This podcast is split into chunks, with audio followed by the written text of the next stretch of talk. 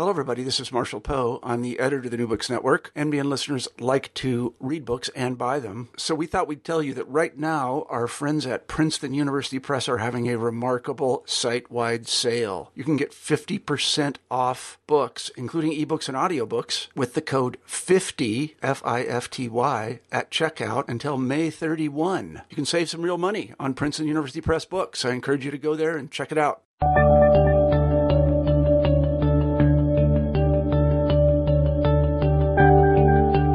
Everybody, and welcome back to New Books in History. I'm Marshall Poe, your host. Each week we pick a history book that we find particularly interesting, and we interview the author of that book. This week we're happy to have Howard Jones on the show. We'll be talking about his new book, The Bay of Pigs. It's recently appeared from Oxford University Press. The book is very timely.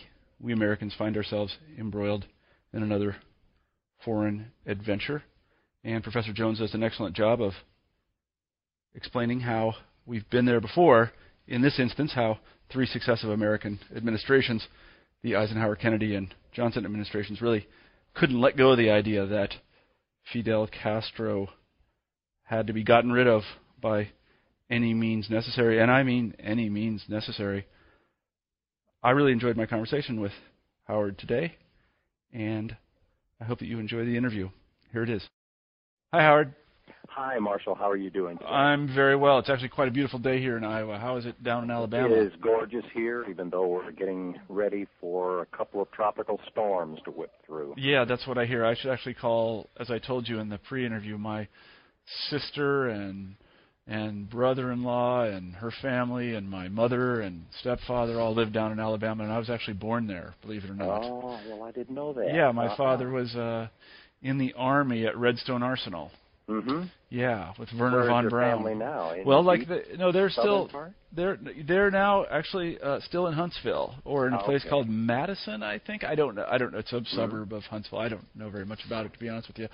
Um, but I thought that's kind of an interesting connection. Yes. Anyway, let me tell the listeners that today we're talking with Howard Jones on the show about his really terrific new book, The Bay of Pigs. Um, and again, to uh, tip my hand. I thought it was a, a, a really ter- it's a really terrific book, and uh, it will uh, it will amaze you. Some of the well, things that you. happen, I so I can much. hardly believe my own government did these things. I really.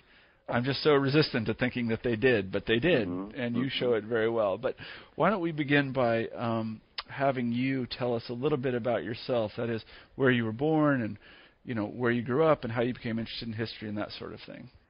Right. Well, I was actually born in uh, Lebanon, Tennessee, but I don't remember much about that because my father took a job in Gary, Indiana to work at the steel mills, and I, apparently I moved north to Gary when I was about six weeks old, so Mhm. very young, and we returned every summer for vacations. But uh, I went to school at Indiana University in Bloomington, Mm-hmm.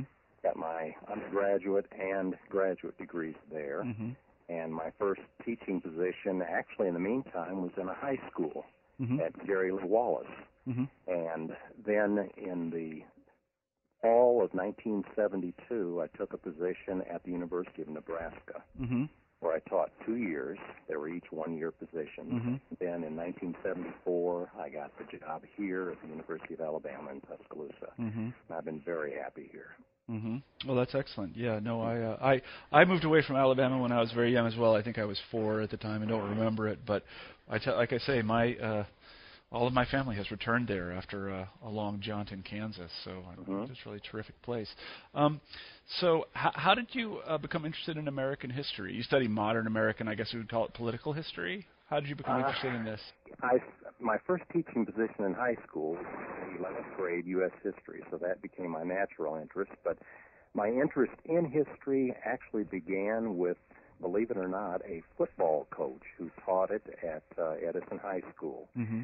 And we talked mostly football in class, as you can Yeah. perhaps imagine. I but can, uh, yes. we got in a little bit of history, just Mhm. enough to pique my interest. And then when I went to undergraduate school at IU, I did like many undergraduates, which is I probably had at least a half a dozen majors before Mhm. I really knew what I was going to do. Mm-hmm.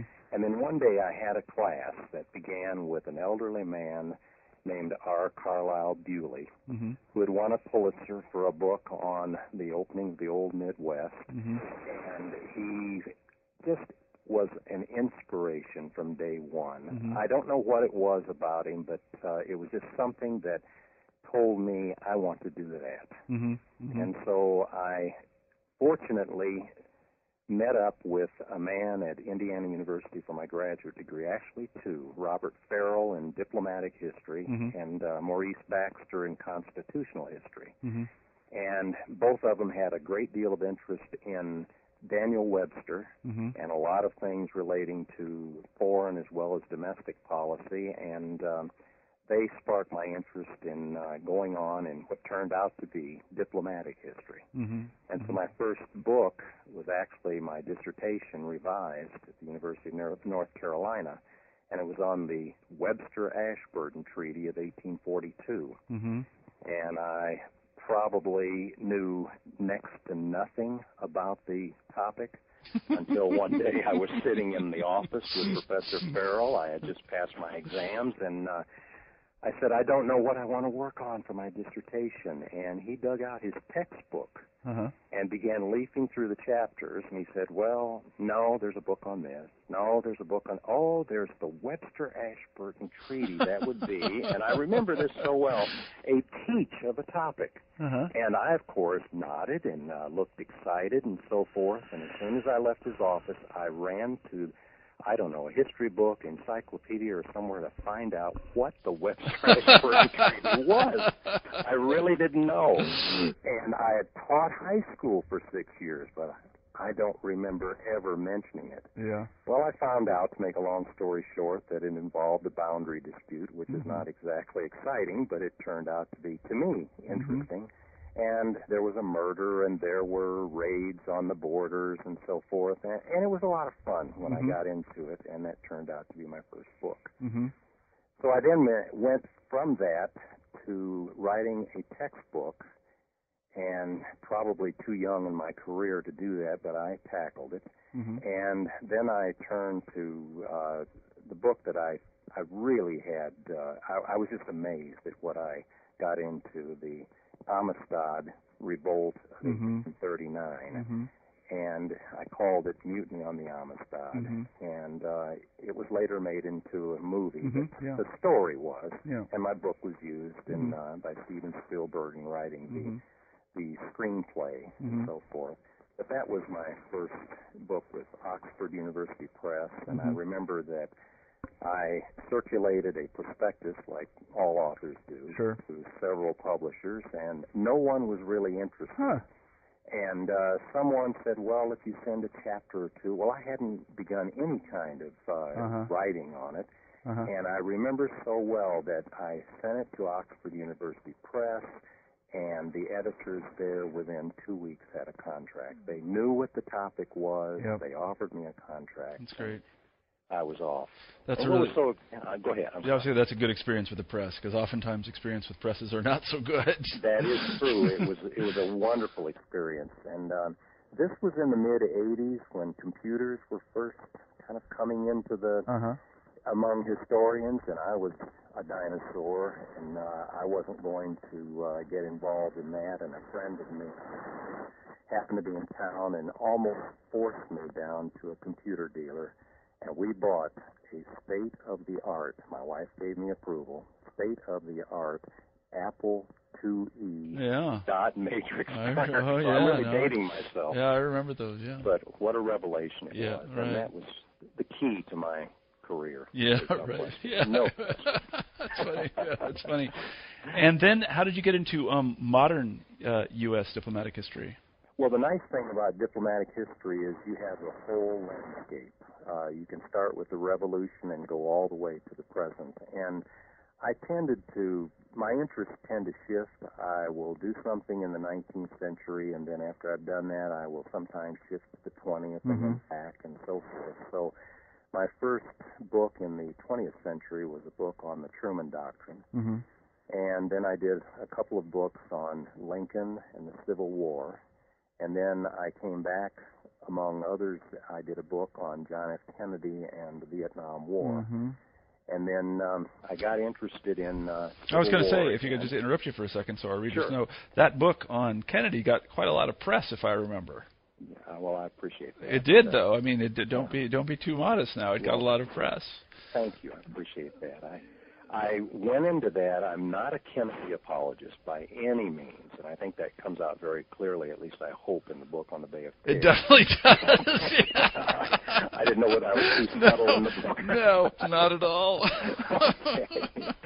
But uh, I went into the Kennedy Vietnam question uh, wondering if uh, Oliver Stone and the various others were correct about whether he had some kind of exit strategy in mind. Was he going to take us deeper into the war and so forth? And I was just amazed at how collected he was in dealing with the Vietnam War, how careful he was, and how many questions, the hard questions that a president must ask himself and his advisors before stepping into the great abyss of intervention in some foreign country. Yeah. And Kennedy asked what appeared to me to be the right questions. And he concluded that uh, it was not the correct thing to go deeper into Vietnam. Uh-huh. And documents that came out much longer after the fact indicated that he had set in motion through McNamara the idea of drafting a plan of withdrawal. Mm-hmm. Uh, uh, really a withdrawal that was Mhm. really the basis for Vietnamization later, Mhm. although he didn't call it that at the time. Mm-hmm. And the idea was that uh, beginning in December of 63, over the course of the next year, the U.S. would return, actually turn the clock back to where it was when he first became president, Mm-hmm. which meant that there would be advisors there and the whole special contingent of uh, Green Berets and various other so-called advisors, 15, 16, 17,000 of them, Mm-hmm. would withdraw, and we would be back to where we were before. Mhm. And then, of course, he was assassinated. Mm-hmm. How how was that book received? I, I know the answer to this, but why don't you talk a little bit Well, about it, it got a mixed response. Some uh, put me in the category of an Oliver Stone apologist, which I am not. I mean, I there's just Yeah, no no. way. I I firmly believe that you take the documents and you let the documents tell the story. And you add a few comments here and there, you Yeah. make the transitions, but you really stay true to the documents. They're stated. Uh-huh. That doesn't mean they're right all the time. Right. But anyway, and that's where I tried to stay, and that's Mhm. where the story took me. Yeah. Yeah. No, that's it's it's interesting. I remember I was actually. What year was it published? That was published in 203. Yeah, I was working at a I was working in Washington at a magazine, and uh, it was discussed there. Yeah, Really? but yeah, no, it was you know it's interesting because uh, you know I think one thing one thing that made the topic more difficult for you, it's a terrific topic, was in fact Oliver Stone and these people who are. Uh, uh, well, let's just say they're not historians. I don't want to call Mhm. them cranks, but when they say things, it tends to kind of uh, cast them in doubt. So Mhm. anytime they make a, an assert, assertion of any sort, immediately people begin to ad, ad, doubt it. Yes. And he- and he had said that Kennedy w- wanted to get us out, and so uh, I, I think that people thought, well, that's just Oliver Stone being sort of crazy. Uh, Mhm. but no, I, I thought it was uh, brave of you to take the topic up, and certainly it's a good historical demonstration. And as I say, I think that's why it made you know it it made the kind of waves that it did. So I, I think it's an important it's an I, I think it's an important um, example of how historians can carefully pick a good topic and then kind of you know shape public discourse about something. Because as we'll say in a moment, you're absolutely right. You are no apologist for the Kennedys. That's totally Well, true. I appreciate yeah. that. I really yeah. do. You know, it still has um, repercussions today. I sometimes will follow blogs to see what's Mhm. been said about the Bay of Pigs book and so forth. hmm And uh, I had a couple, I didn't, but on a blog, someone wrote in and said, I'm not going to read this book on the Bay of Pigs. Mhm. He's a JFK apologist and remember his book on Kennedy Yeah. and so forth and so on. And um, I'm certainly not that. Yeah, that's a that's a that's a person who doesn't read. I That's what you ran into. Yeah, that's not a reader. That that's somebody who talks about reading. Yes, Um, and they're different things. So let's turn directly to the Bay of Pigs. How did you have the opportunity to write this book? Well, I've always been interested, which is pretty obvious, I think, now in the Kennedy period, in this period of the 1960s, a tumultuous time. I was in college at the time and uh, missed a lot of it because I was deeply involved in the library, as you can Mhm. well imagine. But uh, I've always been interested in that, and of course, I have this kind of almost morbid interest, as I think a lot of people do, judging by books that are at the tops of the New York Times list the mob, the mafia, Mhm. the underworld, the syndicate, and so forth and Mhm. so on. And I had heard about the attempt to kill Castro. Mhm. I had heard about the CIA actually partnering with the mafia to Mhm. find Cuban dissidents who are willing to kill Castro. And I found that really hard to believe. I Uh, mean, yeah. I didn't. Yeah, it, it really was something.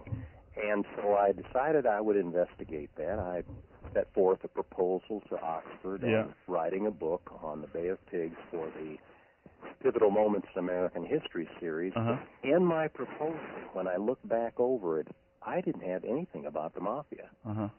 I talked about the actual Bay of Pigs fiasco itself, and that was what got me the contract. Uh-huh. Then when I got into it, the word assassination came up over and over. The mafia's name came up over and over. Mhm. And then I was fortunate in that the National Archives had just released a large number of documents from the CIA. They were in a special place in College Park, Maryland, and Mhm. I got into those, and the whole thing began to just tell itself. And then I combined that with something that everyone knows about, but I'm not sure everyone has read very carefully, and that's the church committee transcript Right.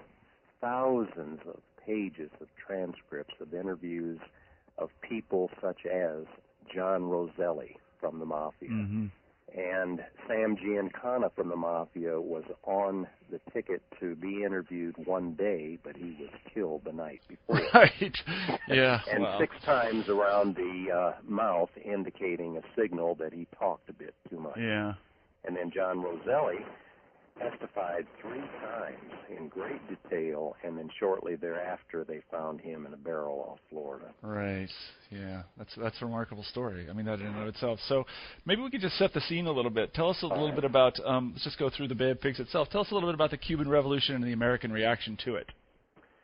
Well, the U.S., through the Eisenhower administration, through the Cold War 50s, had virtually allied, allied with Batista, the dictator of Cuba. Uh huh. And if you actually go back farther than that, the mob, the Sicilian mob, the underworld and so forth, had set itself up in Cuba, very closely tied with Batista. And then the Eisenhower administration ended up using the mutual security program to funnel in all kinds of aid to Batista to really hold up his regime Mhm. And you can look at economic interests and strategic interests and political interests and all this kind of thing. Well, what was festering beneath the surface was a great deal of unhappiness with Batista. A lot of people who were suffering. There was a lot of people who were doing well, but a lot of people were suffering. And out of this came a young, charismatic lawyer out of the University of Havana, a man named Fidel Castro, Mhm. his brother Raul, and a, the famed guerrilla leader of Latin America, Che Guevara. Mhm. And they started out with a small band of rebels and were knocked down several times. And then finally, by January 1st, 1959, he was able to amass enough of a rebel force to force Batista out to go into exile, and he had control of Cuba. Mhm. Now he wasn't a communist at the time. Is that no, correct? No, no, not at all. I think yeah. that's as clear as as you could make it during this time. I think that's very clear. But what horrified Americans was that when he came in, he first theatrically and almost hysterically entered into several six and seven hour long just diatribes and people wondered about what kind of bladder does this man have and so forth that he could speak for so long and just hysterically attack the United States, which of course solidifies his rule at home. There's Mhm. no question about that. Right. But he talked about Guantanamo, and this just shook the rafters of the American security establishment, as one can well imagine. And he went on and on, and then he expropriated American business interests on the island. Mhm. A large number of companies, 30 or 40, that were owned by and operated by Americans, were taken, and Cuba now had them. Mhm. And of course, this just the, the Eisenhower administration didn't know what to do at this point, and Richard Nixon ended up having a three-hour interview with Castro and concluded that he was a communist in the making. Mhm. And the administration decided that uh, first thing we need to do is to o- not overthrow him, to undermine his credibility. That was Mhm. the first step. And so the CIA came up with some ideas like aerosol spray in the radio stations that would make the speakers look delirious and so forth and so on. And then they were going to put some kind of salt in his boots, and then this would make his facial hair fall out. Mhm. And the bar- the bearded one, who was a Mhm. macho man, would no longer have facial hair, Mhm. and, and and it went on and on. And then finally, the whole plan evolved into killing him. Mhm. Well, the word killing wasn't used, assassination wasn't used, the word elimination was used. Mhm. And that was, of course, a euphemism that is part of this whole idea of plausible deniability that you've Mhm. got to have a way to um, deny that you were actually involved. You don't lead a trail of written evidence or anything of the sort. Mhm. And this was a strategy that had been stated at one time by Allen Dulles, the legendary director of the CIA, who was already two for two in Guatemala and Right. Iran, Mhm. and now he tells President Eisenhower, and then he tells Kennedy when he comes in in trying to argue for the overthrow plan that this plan is even better than the ones that worked before in Mhm. Guatemala. Mhm. And the plan was that we need to overthrow Cu- the Cuban regime, Castro regime. And what comes out of this is assassinating Castro as the spark that would ignite a massive popular insurrection, which was considered to be the key to success in overthrowing him. Mhm. And so now, how do you kill him? Yeah. So if I could just stop you for a moment, Sure. because this is a question I had in the book, and you answer it, but just uh, let, let me. I- I'd like to hear. I'd like to hear you talk a little about it. They really fixated on this idea that there would be a relationship between um, the elimination of Castro and the fall of the Castro regime. Mhm. That, that one would lead to the other. Mhm. Why did they do this? Why did they think that eliminating Castro would eliminate the Castro regime? they they were hoping that first they believed that there was just a massive number of dissidents in Cuba who were just waiting for something to happen, some signal from somewhere that would get everything rolling. Was there any evidence of that at all? No. yeah, that's the thing I never. I, The CIA did not have the evidence, but it was it had been invincible. That was the that was the image that people had at the time. Allen Dulles was a legend in his own time.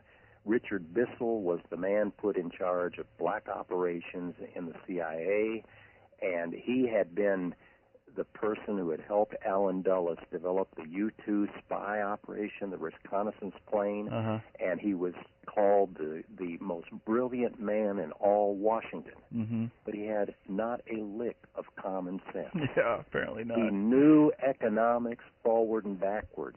He was a Yale University PhD and college professor of economics. Uh-huh. But how this translates into expertise in covert operations is beyond me. Yeah, me too. I, I don't understand any connection. But Richard Bissell said over and over, and he was a very cold, methodical, tall, overbearing kind of person who was sure of himself that uh, no one could question him. yeah. And he said, This will work. We are going to recruit the mafia to find Cuban dissidents, and we're going to assassinate Castro as the spark to a revolution. And in fact, if we kill him, the actual invasion might not have to take place. Right. So does Eisenhower sign off on this? He signs off on the overall invasion plan, and we have it, I think, from several reliable sources that he knew that assassination was part of the plan, but under plausible deniability, you never use the word in a cabinet meeting, a national security meeting, you never put it on paper. but you use euphemisms like remove and eliminate and kick out and various other things, but never the word assassination. Uh huh. Uh-huh, I see. So uh, then this thing cooks and cooks for a while, and it gets passed off to the Kennedy administration. How does that happen? When Kennedy first was nominated, and it was clear he was going to get the nomination, and then when he went on and won the election, and there was this period in between before he actually is inaugurated, there was a big briefing session in West Palm Beach, and there was Allen Dulles and there was Richard Bissell.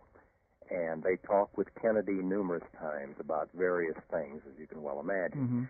Mm-hmm. And there was one instance in which Allen Dulles and JFK went off by themselves totally, and Bissell was not part of it. Mm-hmm.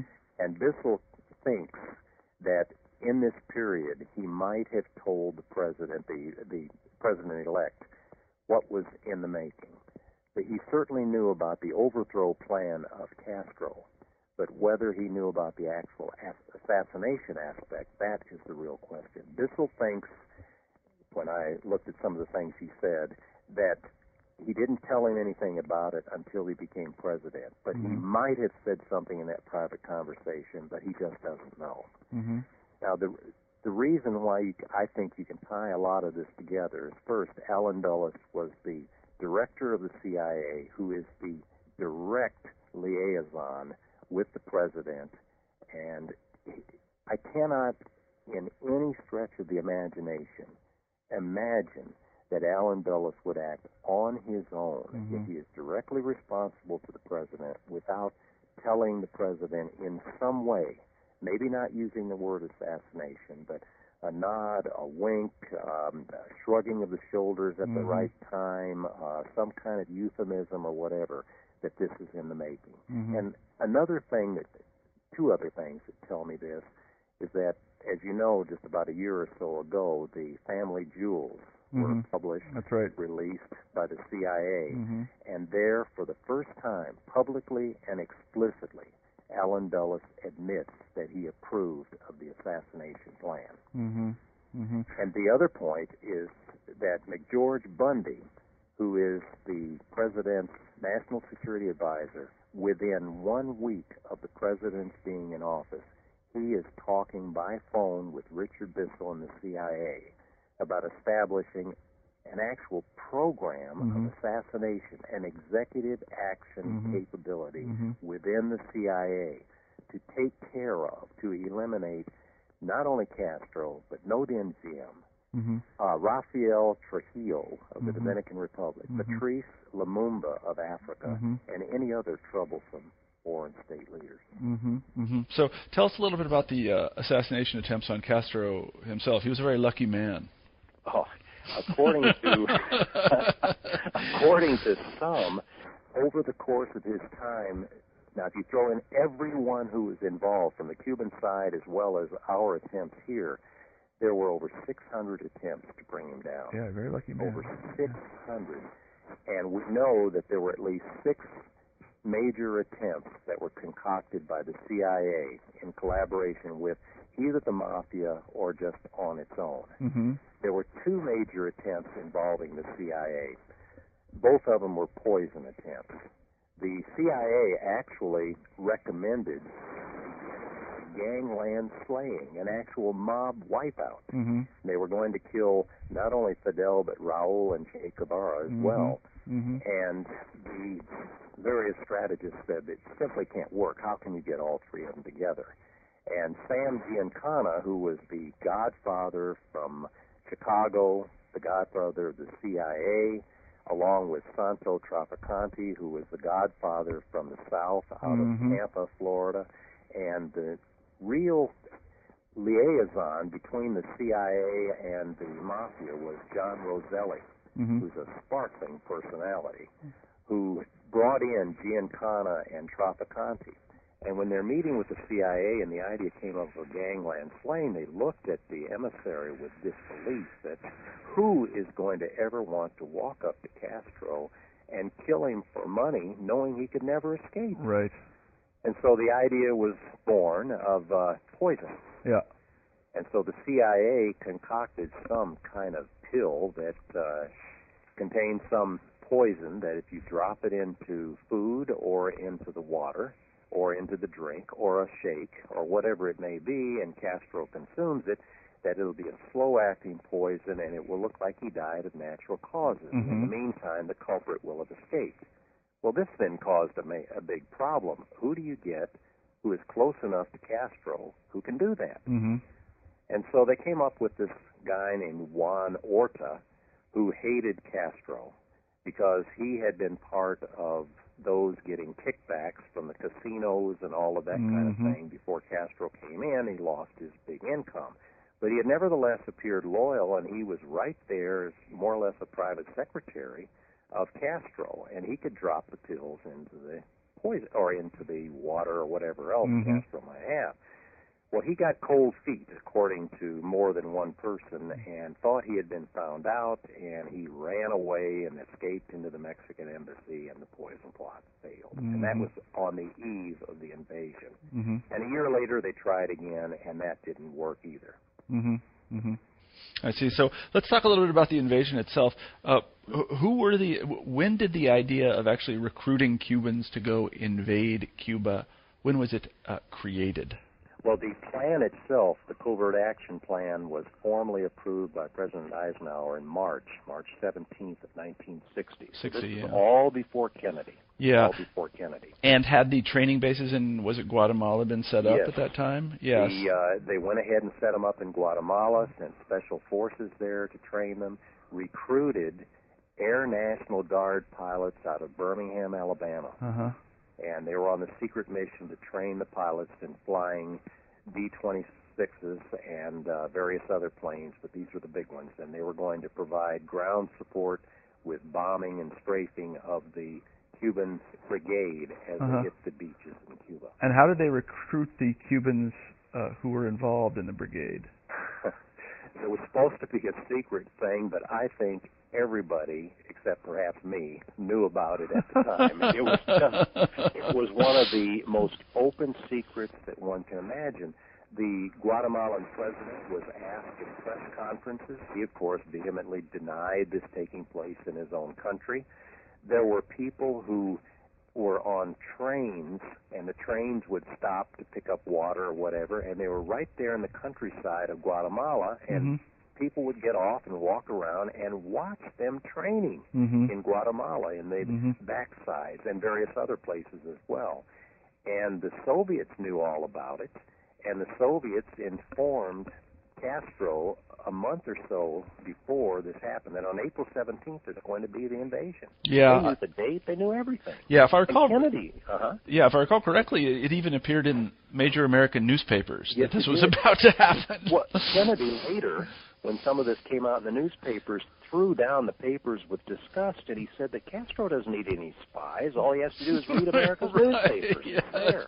Yeah, so not so covert. So I, I, I- guess uh, answer me this. This is not something I was. I wasn't aware that the uh, CIA was in the business of training military forces for invading other countries. How did they get in this business?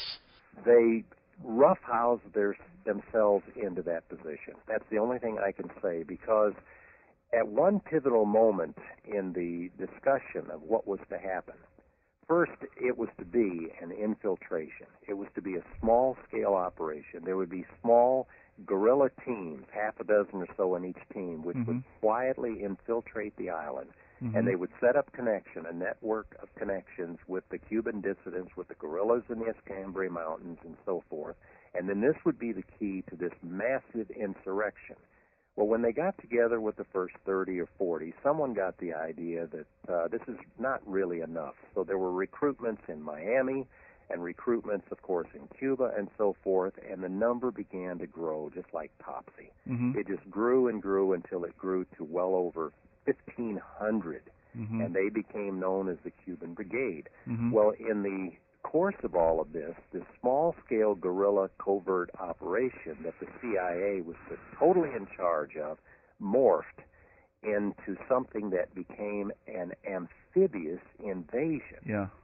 And this was something that even the World War II strategists had great struggles with, and yet the CIA was now having this in its domain. Yeah. And the Joint Chiefs of Staff were involved in this to the point of there being observers. And there was one famous facial encounter between, and I would bet it was Bissell and perhaps the Joint Chiefs of Staff, who just simply told the Joint Chiefs, you butt out of this. Mm-hmm. This is our business. It's been given to us by the president. You will have no role in this. Hmm.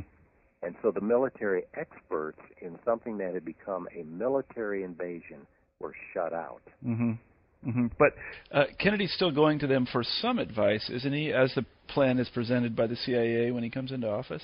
Yes, he is. Uh, Kennedy, keep in mind, was the youngest president ever elected to office. uh-huh.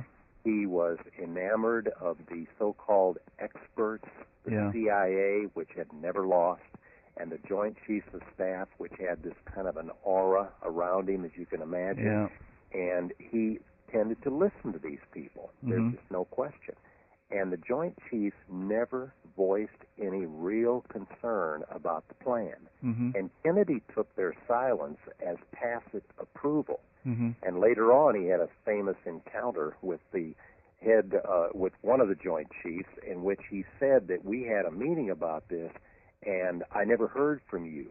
And he told the president that uh, I really objected to this plan, but everyone was in favor of it, so I didn't say anything. Mhm. And Kennedy said, "Don't you realize that when I float a plan?" and no one voices any kind of criticism of it, I assume that means approval. Mm-hmm. And here they went round and round. No, we didn't mean that, but you didn't tell me. And what happened was it's a failure by his advisors. Richard Bissell knew the flaws in the plan. There's no question about it, but Mhm. he didn't tell the president about it. Mm-hmm. He led them. He led the president to believe that when the invasion plan was changed from Trinidad to the Bay of Pigs, Mm-hmm. this placed the Bay of Pigs 80 miles from the Escambray Mountains. Mm-hmm. And in between the Escambray Mountains and the beaches themselves was a million square miles Mm-hmm. of swamp. Mm-hmm. The Yeah. pot of swamp full of every creature one Yeah. can ever imagine. Yeah. And he had the he led the president to believe that there was not that distance, that it was safe and that they could easily escape in the mountains if things didn't go well on the beaches. Mm-hmm. Is this the is this the era in which the notion of plausible deniability, which is a strange locution if you think about it, is this the era in which it becomes kind of a a a, a- a known entity or a cliche in government circles? I think so. I think this probably more than anything advertised what the strategy of the CIA was. Uh, Allen Dulles had stated this publicly at one time, or at least he was on record as having stated the way that it was supposed to work. And I think probably the Bay of Pigs, more than anything else, just advertised plausible deniability. Yeah. I think that more than anything else, what forced Kennedy to make two absolutely critical decisions that I think more than anything else brought the plan down. One was that he stopped the air cover for the actual Yeah. invasion. He Yeah. called it off because he was afraid that this would expose the American hand. Yeah. Well, he moved the And- loca- he moved the location of the invasion itself in order to do this, and I, I, guess that's something that I found. I teach a class in military history, and oh yes. you know, it really wouldn't matter whether you invaded in, uh, you know, sort of Normandy or Brest. I mean, the Germans would have known you're coming. Mhm. So switching from, you know, switching from uh, Trinidad to uh, where was it? Uh, uh, Zapata. Zapata. Yeah, um, really isn't uh, going to add to deniability at all. I, you know, invasion forces are invasion forces. Well, they, you can't hide them. Absolutely, and and when you consider that you're talking about a 1,500 man brigade, and you're talking about planes, and you're talking about every kind of motor vehicle you can imagine on a half a dozen or so major ships and Yeah. small craft and so on, and Kennedy expected this to be a quiet landing. Yeah. I can't. yeah, that part is of is totally bizarre. I, I really think that they just had lost touch with reality at that Oh, you're point. right. That they had just become disconnected or disassociated from from reality. And this is the more remarkable because you know Kennedy had been at war himself. He had seen how this huge Yes. machine of the Army and Navy and such how it works, and Mhm. it it does not work quietly.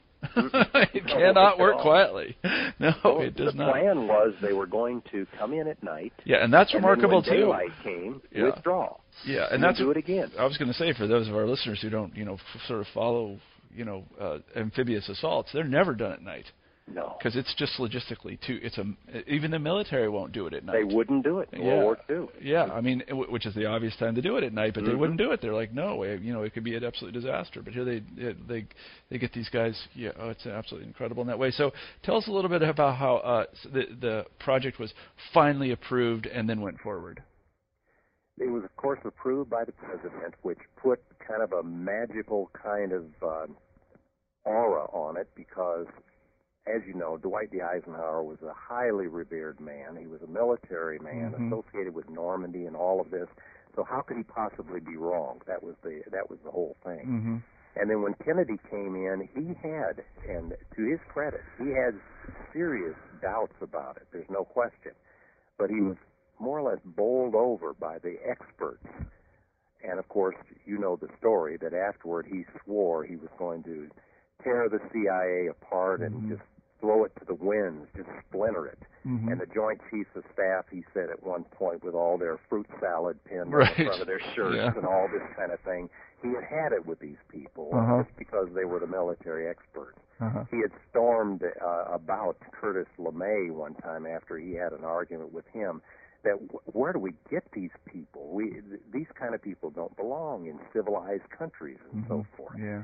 And he he just went. Uh, he almost had an epileptic fit Yeah. one time after talking with LeMay. Uh-huh. But in the first period, before all of this, he was enamored of these people. And I think there was something, you almost have the sense that Kennedy had, and I think Arthur Schlesinger bears this out as well, that he had almost a Midas touch, that whatever he touched worked. Yeah. And there was always the belief, even Eisenhower said this, that there was always American ingenuity and just good old luck Uh-huh. and that when it really comes down to it, it'll work. And I think that the CIA and the dissidents in Cuba and whatever, and the Joint Chiefs as well, honestly felt that when it got down to the crunch time and if things were not really going well in the invasion, that Kennedy would not see us lose and that he would call in the military forces. Right. And he didn't. Right. So they proceed with the invasion, and uh, tell us a little bit about uh, the the night in which they embarked or disembarked. The uh, first night, April 17th, the um, first thing that was done was that there were small frogman teams, half a dozen or so, Mhm. who would hit the beaches and would quietly set up marker lights that were seen only from the water, not seen from the beaches themselves Mhm. and they picked some secluded spots, and this would indicate the right channels to land and all of that kind of thing. Well, one of the first things Kennedy said when he approved the plan is no Americans to be involved. Mhm. Well, the leader of each frogman team was an American. Mhm. So the first shots fired on the beaches, first firing, involved Americans. Mhm. And Bissell had promised Kennedy that that would not happen. Mhm.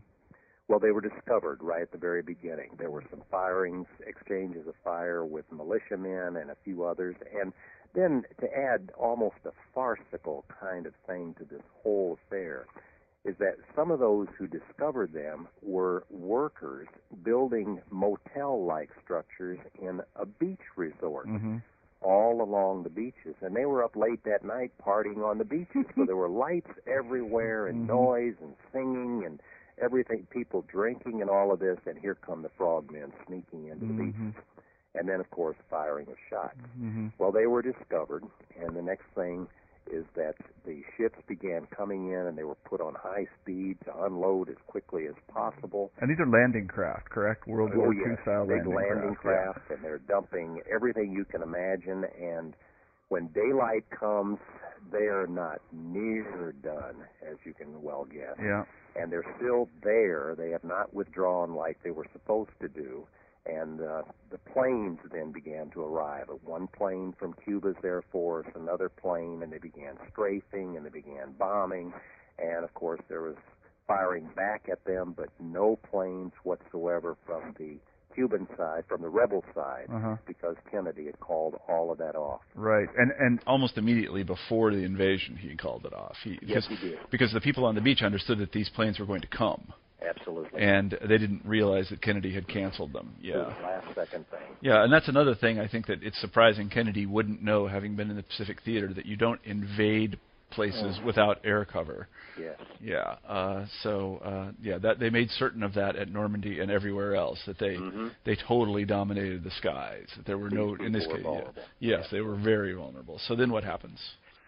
The there were we brought down a couple of the planes. I say we, the Americans Uh-huh, working with yeah. the Cuban brigade, brought down a couple of the planes, but they were not able to disable Castro's air force. He had we estimate 18 or so planes, about a half a dozen uh, Sea Furies and a half a dozen B-27s. But what he did have were jet trainers. hmm But the experts had said these are of no count because they are training planes. They Mhm. may be fast, but they can do no damage. Mhm. Well, before the actual invasion took place, Cuba, either with the Russian technicians' help or the Cuban technicians on their own, armed the jet trainers with machine guns. hmm And when they came in with lightning like speed, Mhm. they were untouchable. They Mhm. just ran through the area.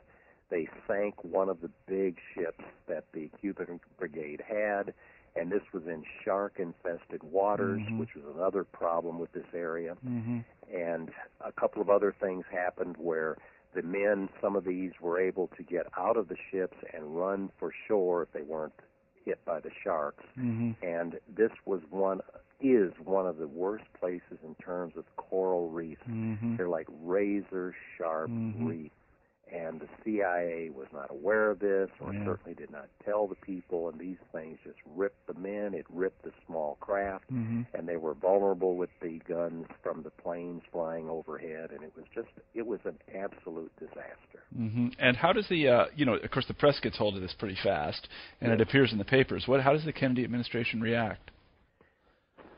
What? Well, Kennedy afterward. You mean after the whole thing was over? No, I mean like right, you know, like the first day of the invasion or second day of the invasion when the headlines first Well, the appear. first thing by the by the evening of the first day, there's already talk about evacuation, Yeah. and this is just a total shock because the communications between what's happening there, we had no one. The administration had no one there who could give a direct line of communication back to Washington. Uh huh. So everything was arriving hours after the fact when it was too late to do anything Uh huh. and they began talking about evacuation. And to give you an idea of this, the Joint Chiefs Chair Lemnitzer said, "Well, there's no problem because all they have to do is escape into the mountains. They can Right. just just just walk across the beaches and they're out of it." And as it turned out, he was not even aware of the mountains being so far away. that Yeah. There was no way to escape. And when they got back off the beaches, it was, as I say, they were at the mercy of either the Zapata swamp or to try to get out in the waters, and they're at the mercy of the sharks. hmm And the Kennedy administration was not really aware of this at the beginning. hmm And so what did, did they? So were there, was there an actual plan to um, to to take them off the beach then? Oh yes, destroyers were sent in, and he kept them out of the territorial waters. And he, of course, at night when they tried to get in close, there were guns that from the tanks that Castro had amassed along the beaches. Uh-huh. They had to stay out of the firing range, and they really could do that. And people pleaded with the president, called him out of a big ball, as it turned out. Uh huh. We've got to do something about this. We have planes in the area. We have jets there just off the Cuban waters. We can send them in, give them air cover, and all of this kind of thing. And Kennedy absolutely refused to do it. Uh huh. And why did he refuse?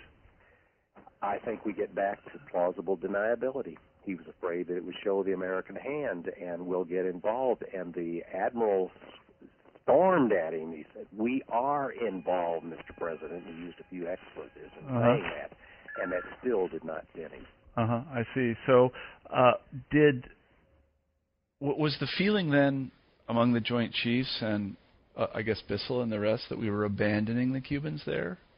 I think so, and I, I I'm reading between the lines, but you almost get the feeling that by God, they didn't want to come to us. They didn't want us to help them and so forth. So we wash our hands of this. Uh-huh. And I think they really did believe that when it got down to the final moment, the president, in frustration, desperation, exasperation, whatever, would turn to them and then they would bring in the military might. Uh-huh. And it just didn't happen. Yeah. So in a sense, they never really believe. I mean, again, this is reading between the lines and probably saying Mm-hmm. too much. They, they, they didn't really have great confidence that the that the invasion itself was going to work. They knew that it would serve as a pretext for American intervention itself. I think one can read that interpretation in. Now, a lot of people would vastly disagree with that. They will point out that the Joint Chiefs said at the time that it had about a 50-50 chance, or even less than that, of working, but they still gave their silent approval. That's just remarkable that they would say that because you know anybody who's studied military doctrine knows that you don't go into engagements with a 50-50 chance of winning. No, you just don't ever do that. Yeah, I mean, you first of all you have to have three times as many forces as the other side, and you know Mhm. so much air superiority before you Mhm. do anything, and you know that they would approve something that, you know, and that Kennedy would sign off on it. I, you know, it just really is. It's just quite a, a remarkable thing. So then, after the thing was said and done, and uh, the uh, invasion forces they were captured, correct? Yes. For the most part, yeah. hmm And then what happened to them? About 1,200 of them were captured, and 100 or so plus were killed. And um, there were, of course, some there were some heavy casualties on the Cuban side, no question. But he captured the 1,200, and what he did is he made it into a public spectacle. Castro did. Mm-hmm. Castro had them put into the big gymnasium, a big, big auditorium Mhm. there in Havana. Had them Mhm. cleaned up, put there, and so forth, sitting in a group as if they're watching a basketball game or whatever. And he berated them over. It went on for hours and hours. Mm-hmm. And they stood trial, and they were going to be convicted and all this kind of thing. But they were kept in prison until a deal was finally worked out about a year or so later, in which they were released by a ransom, if you want to call it that, uh, Mhm. pharmaceutical supplies and so forth, millions of dollars worth and Mhm. so on were given to him, and they were released. So we got all Yeah. 1,200 of them out then? We got we got them out, and uh, the few Americans who were there, uh, we had four Americans who actually died in the Bay of Pigs Mhm. invasion itself. And there's uh, I don't know if you know this story, but I found out some details after I had written the book, and I talked to a young woman. Well, I say young; she's in her fifties. That's a young woman. Yes, it is. yes, it is. And uh, sh- her father was one of the pilots who was shot down during the course of the Bay of Pigs invasion. And it was all kept very hush hush because, of course, no Americans were involved in it Right. officially. And Robert Kennedy was deeply involved in keeping all of this quiet. And he was kept all these years until the 1970s in a freezer. The body was. Holy cow. And the the daughter, this woman I talked with, had a lawsuit against Cuba that fell under the terrorism acts and so forth passed recently, and she su- sued him for everything that happened. Got the body back in Uh-huh. the 70s and had him properly buried in Alabama, Uh-huh. and then carried on this lawsuit, and in the last within the last year or so, won twenty plus million dollar Really? Yes, Is that right? and uh, just a tremendous suit. I talked to her on the phone for a long time. A couple times she called me about the book. And Uh-huh. So there were four Americans killed in it. A couple of them, it's very obvious, including this her father, were executed point blank Yeah. after being shot down. Yeah. Yeah, that's right. So one of the most remarkable things I found in the book was even after this fiasco, and Kennedy, much to his credit, takes responsibility for it. Yes. Uh, they do not let go of the idea of overthrowing Castro at all. This has been the traditional story is that boy did he learn from that. uh, know, he he uh, and then the Cuban Missile Crisis drove home the point. Well, when you look at what actually happened right after this was over, Kennedy called in Maxwell Taylor and had him investigate what went wrong and basically what we can do to correct this. Yeah.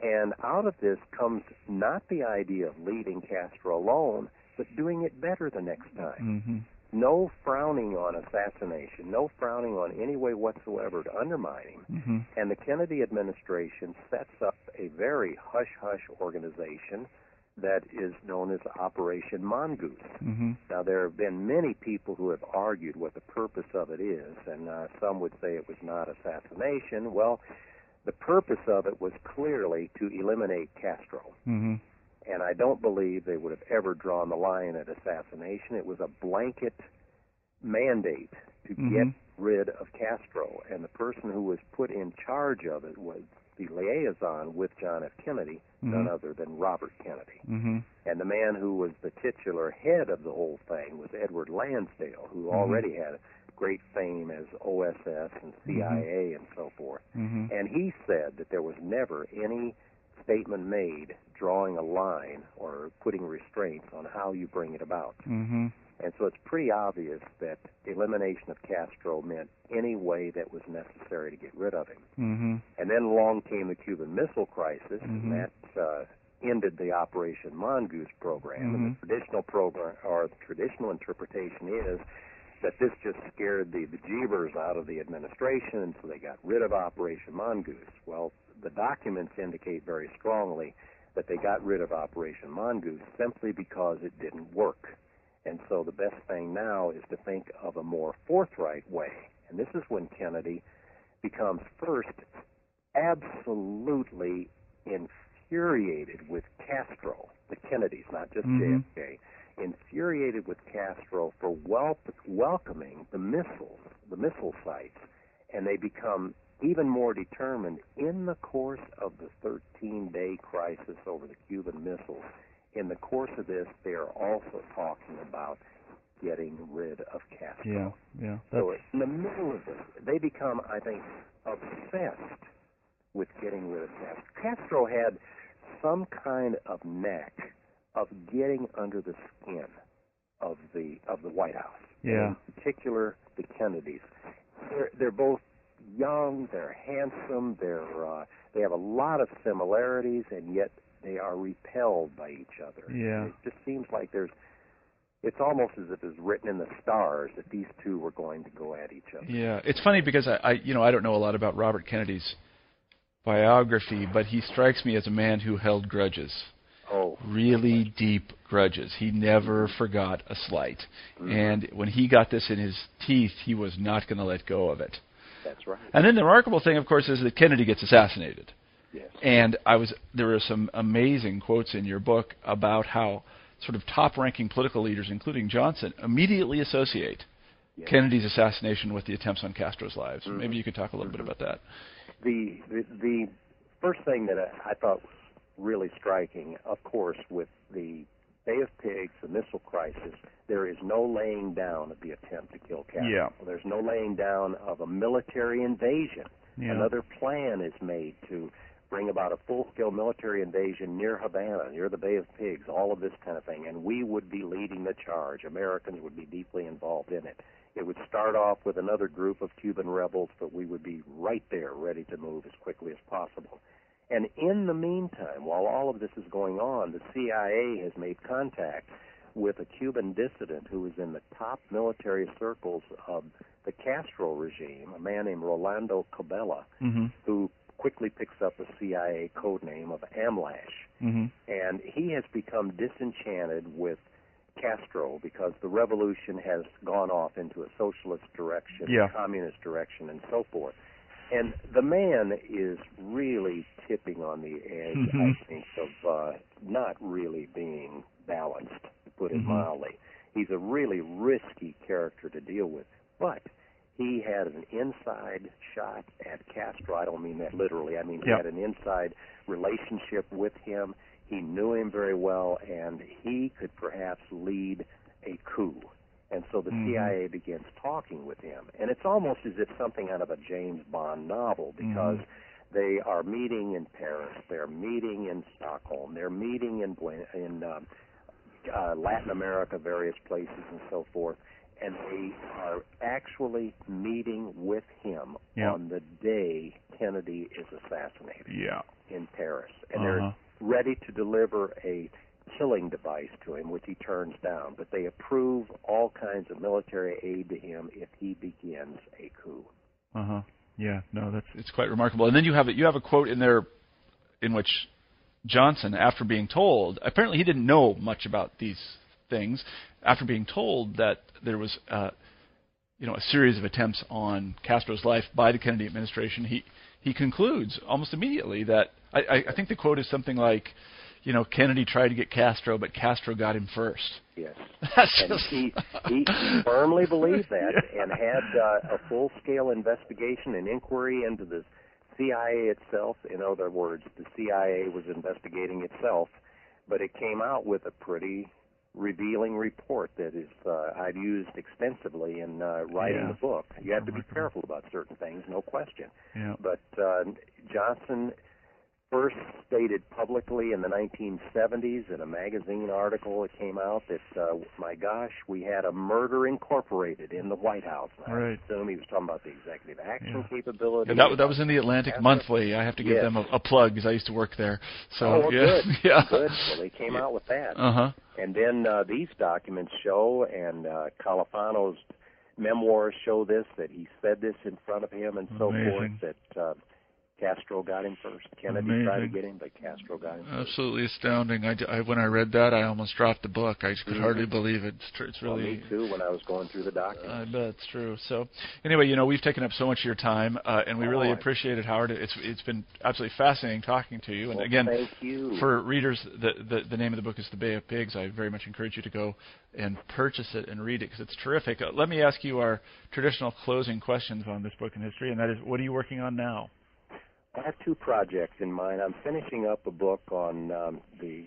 Here we are going into another century. I'm finishing up a book for North Carolina in a series on the Civil War, and I'm Mhm. dealing with Union and Confederate foreign relations during the Civil War. Mm-hmm. And when I finish that, I'm going to go back with Oxford, and uh, they've invited me to do another book for the Pivotal Moments series. Mhm. It's on My Lai.